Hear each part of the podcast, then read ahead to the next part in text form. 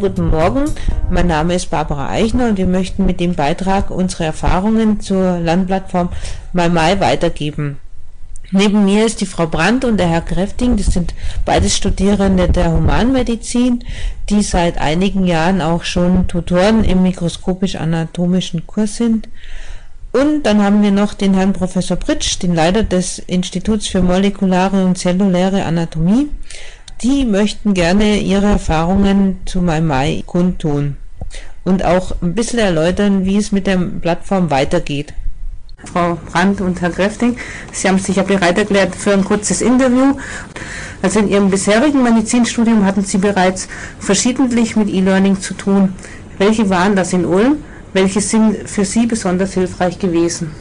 Guten Morgen. Ähm, wir hatten schon verschiedentlich damit zu tun, das ist richtig. Wir hatten zum einen in der Biochemie-Vorlesung solche Vorlesungsaufzeichnungen, die wir dann zu Hause ähm, nacharbeiten konnten. Und äh, das ist halt praktisch, wenn man dann immer auf Stopp drücken kann und dann das repetieren kann und komplettieren aus dem Buch. Dann hatte ich ähm, im letzten Semester auch das Vergnügen im EKG Online-Kurs, da gibt es Lektionen und Aufgabe dazu, die man dann immer einschicken kann und so die Austausch eben zu gewähren. Dann vor allem auch mit meinem Microscope, besonders im Histokurs selber, wo man die Kurstage vor- und nachbereiten kann und eben gezielt dann auch diese Dinge vertiefen kann, die einem noch ein bisschen schwer fallen. Herr Gröfting, wie sieht es bei Ihnen aus? Guten Morgen auch von mir. Also wir haben schon öfter mit E-Learning zu tun gehabt, beispielsweise, wie ich schon gesagt, in Biochemie, in Physio hatten wir diesen Lab-Tutor, dann Notfall hatten wir auch schon E-Learning und in Prävention und eben in Histo dieses Mal im Mikroskop. Allgemein zu sagen, es, es ist noch Luft nach oben, also man könnte das noch ein bisschen öfter anwenden, das E-Learning, man könnte es auch noch ein bisschen verbessern, was mir oft fehlt, ist Interaktivität, also oft bezieht sich dieses E-Learning nur auf Reproduktion.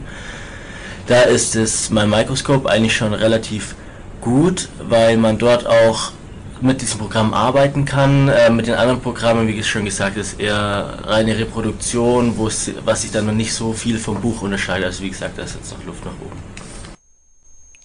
Sie sind seit einigen Jahren Tutoren im mikroskopisch-anatomischen Kurs und im vergangenen Sommersemester hatten Sie einen neuen Kurs eingeführt für unsere Studierenden, ein Prüfungsrepetitorium. Dafür waren Sie dieses Mal nicht im Mikroskopiersaal, sondern Sie haben ein neues Medienangebot genutzt, die neue große Medienwand in der anatomischen Lehrsammlung, die die medizinische Fakultät seit neuestem hat, eine Medienwand, an der Studierenden sowohl Infos als auch News ablesen können, aber es können auch Veranstaltungen stattfinden. Unter anderem haben sie dort mein Mikroskop gezeigt.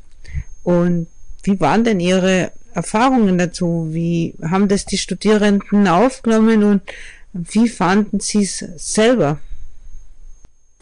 Ja, es war insgesamt eine positive Rückmeldung. Man hatte halt einen schönen großen Bildschirm. Es sind alle ähm, gut darauf gesehen und es war auch interaktiv gestaltet, also mit Frage-Antwort so in der Interaktion, was sehen die Studenten, wie können sie das beschreiben und einfach, es ging in dem Thema ja um die Differentialdiagnose von der Speicheldrüse, dass man so ein bisschen rekapituliert, was ist in welcher Drüse wichtig und welche ähm, Spezifika kann man sehen, kann man erkennen, einfach so ein bisschen zum das Führen und Begleiten.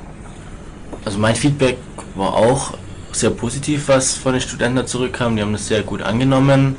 Ähm, was ich toll fand im Gegensatz zum Kurs war, dass wir alle mit dem gleichen Präparat gearbeitet haben. Also wir hatten ähm, die Medienwand, das kann man sich vorstellen, es sind sechs, neun Monitore an der Wand, wo man dann dieses ähm, Präparat hinwirft und die Studierenden, dann, die Studierenden können es dann mit einem betrachten und dann kann man den Studierenden eine Art Taktik oder eine Art ein Konzept an die Hand geben, wie ich dann an dieses Präparat rangehe. Und dafür ist es recht gut, weil im Gegensatz zum Kurs, wo jeder Student sein eigenes Präparat in seinem eigenen Mikroskop hat, haben dort alle das gleiche. Es können auch mit ihren Tablets kommen und dann wirklich zusammen diese ähm, Differentialdiagnose erarbeiten, was ich sehr positiv empfinde. Sie sagen gerade zudem, dass ähm, man das Präparat lernt, ähm, lernt man eigentlich auch den Umgang mit meinem Mikroskop selber in dem Moment, wenn Sie das dann an der großen Leinwand den Studierenden nahebringen. Auf jeden Fall, ja.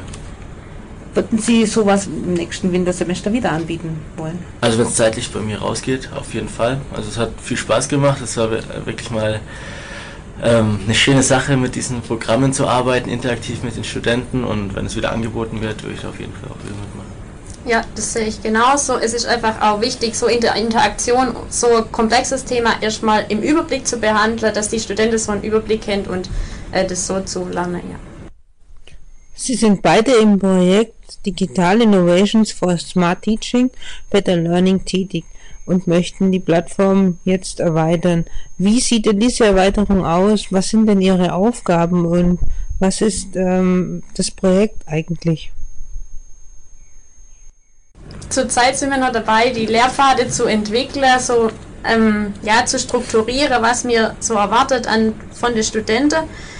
Ähm, später wird meine Aufgabe vermutlich eher auf die Etablierung vom E-Tutoren-Programm hinauslaufen, um die Tutoren in dieser Aufgabe zu unterstützen. Ja, also unsere Aufgabe ist, glaube ich, auch die Seite der Studenten oder die Sicht der Studenten so ein bisschen zu vertreten, da man ja als Professor oder Dozent dann doch schon ein bisschen länger aus der Uni draußen ist. Wir haben das schon alles durchgemacht und auch Gott sei Dank erfolgreich. Also wir haben dann schon noch so ein bisschen im Hinterkopf, wie das denn da lief und welche Schwierigkeiten sich denn da beim Lernen ergeben haben. Und ich glaube, unsere Aufgabe ist auch, diesen Input zu liefern. Was brauchen denn die Studenten oder wie kann man ihnen überhaupt helfen?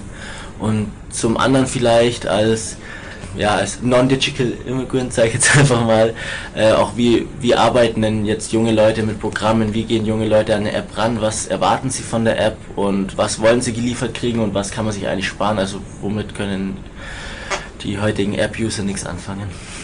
Ja, Sie haben schon ein bisschen in meiner nächsten Frage ähm, vorausgenommen.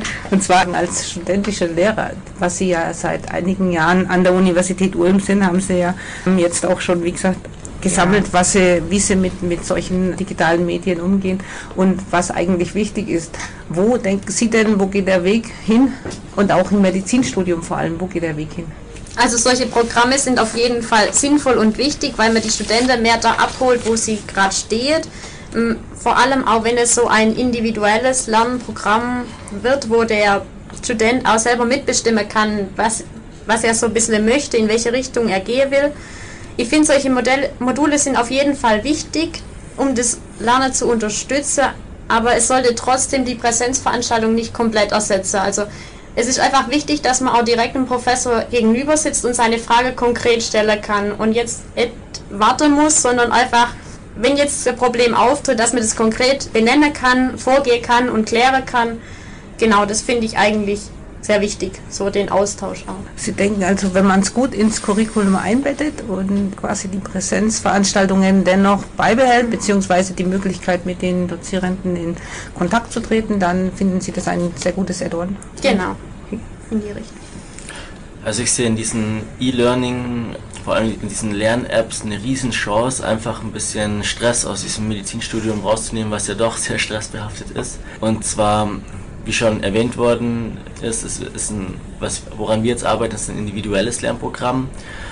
Und es ist, finde ich, wichtig, dem Studenten nicht nur das, das, also inhaltlich das zu liefern, was er braucht, sondern auch auf die Art zu liefern, wie er es braucht, um dadurch, dass er das schneller aufnehmen kann. Und wenn er Lernstoffe schneller aufnehmen kann, spart er sich Zeit, was ihn dann quasi im Alltag auch entlastet oder im Lernstoff entlastet. Und Dadurch wäre es ein ökonomischeres Lernen, was man durch diese Programme erzielen könnte, was glaube ich schon wünschenswert wäre, weil man dann auch dem Studenten am Ende vom Tag mehr Freizeit wiedergibt. Mhm. Okay. Denken Sie, ähm, dass E-Learning auch im beruflichen Einsatz für junge Ärzte in der Praxis günstig genutzt werden kann? Denken Sie, das wird in der nächsten Zukunft auch eine größere Rolle spielen in der Praxis? Also ich finde auf jeden Fall schon. Allein schon mit den Offline-Nachschlagewerken, die man zurzeit auf dem Handy hat und Dosierungs-App für Medikamente und so weiter und so fort. Also junge Ärzte, junge Assistenzärzte sind eben einfach auch, oder Studenten, ich kann jetzt nur aus meiner Sicht sprechen, Studenten in der Formulatur oder später dann im PJ, sind einfach nur nicht sicher in ihren Fächern und man hat zwar viel gelernt, man sollte es dann auch wissen, aber die Realität ist einfach anders. Man kann sich das nicht alles merken und wird sich das auch nicht alles merken, bis man es dann im Alltag öfter immer wieder wiederholt und dann das auch drin bleibt wenn man dann eben einen Helfer dabei hat, ein Smartphone, dann brauche ich kein großes Buch mitschleppen, dann habe ich den ganzen Inhalt off offline verfügbar, kann unter 10 Sekunden schnell was nachschauen und spare mir dann einen Haufen Zeit auch. Also ich finde deswegen das schon sinnvoll. Ja, ich denke in dem Bereich, gerade zum Nachschlagezelt, auch so Publikationen oder solche Dinge, die einfach nur online oder offline eben verfügbar sind, dass man jetzt so viel Papiere wälzen muss, bis man endlich was gefunden hat, sondern die Suchfunktion einfach viel schneller ein zum Ziel führt und effizienter. Jetzt habe ich noch eine letzte Frage und zwar, was würden Sie denn unseren Hörern ja jetzt noch mit an die Hand geben wollen zum in Bezug auf E-Learning und digitale Medien? Insgesamt ist es ein sehr wichtiges Tool, was äh, auf jeden Fall ausbaufähig ist, womit wir hier jetzt einen kleinen Schritt beitragen hin, dass wir einfach so offene Veranstaltungen gemacht haben. Man kann verschiedene Medien einsetzen und wenn es muss halt einfach die Intention sein, den Studenten dort abzuholen, wo er ist, dass man auch auf die Fähigkeiten, auf das, was ein Student braucht, eingeht. Also ich habe zwei Botschaften. Die eine richtet sich an die Dozenten, die andere an die Lehren, äh, Lernenden. An die Lernenden würde ich einfach den Rat geben, versucht, nehmt diese Lern-Apps her, versucht euch irgendwie damit oder ver versucht damit zu lernen und schaut, ob das was für euch ist. Vielleicht hilft es euch und entlastet euch oder macht euch vielleicht sogar auch besser in der Uni. An die Lehrenden, also an die Dozenten würde ich appellieren, auch auf neuere Medien zurückzugreifen, also weg von, den ähm, alten Sachen und mal ein bisschen jetzt ins 21. Jahrhundert gehen und auch mal einen neuen Schritt wagen und jetzt versuchen, E-Learning einzuführen in die Universitäten. Frau Brandt, Herr Kräfting, herzlichen Dank für die Erläuterungen aus studentischer Sicht.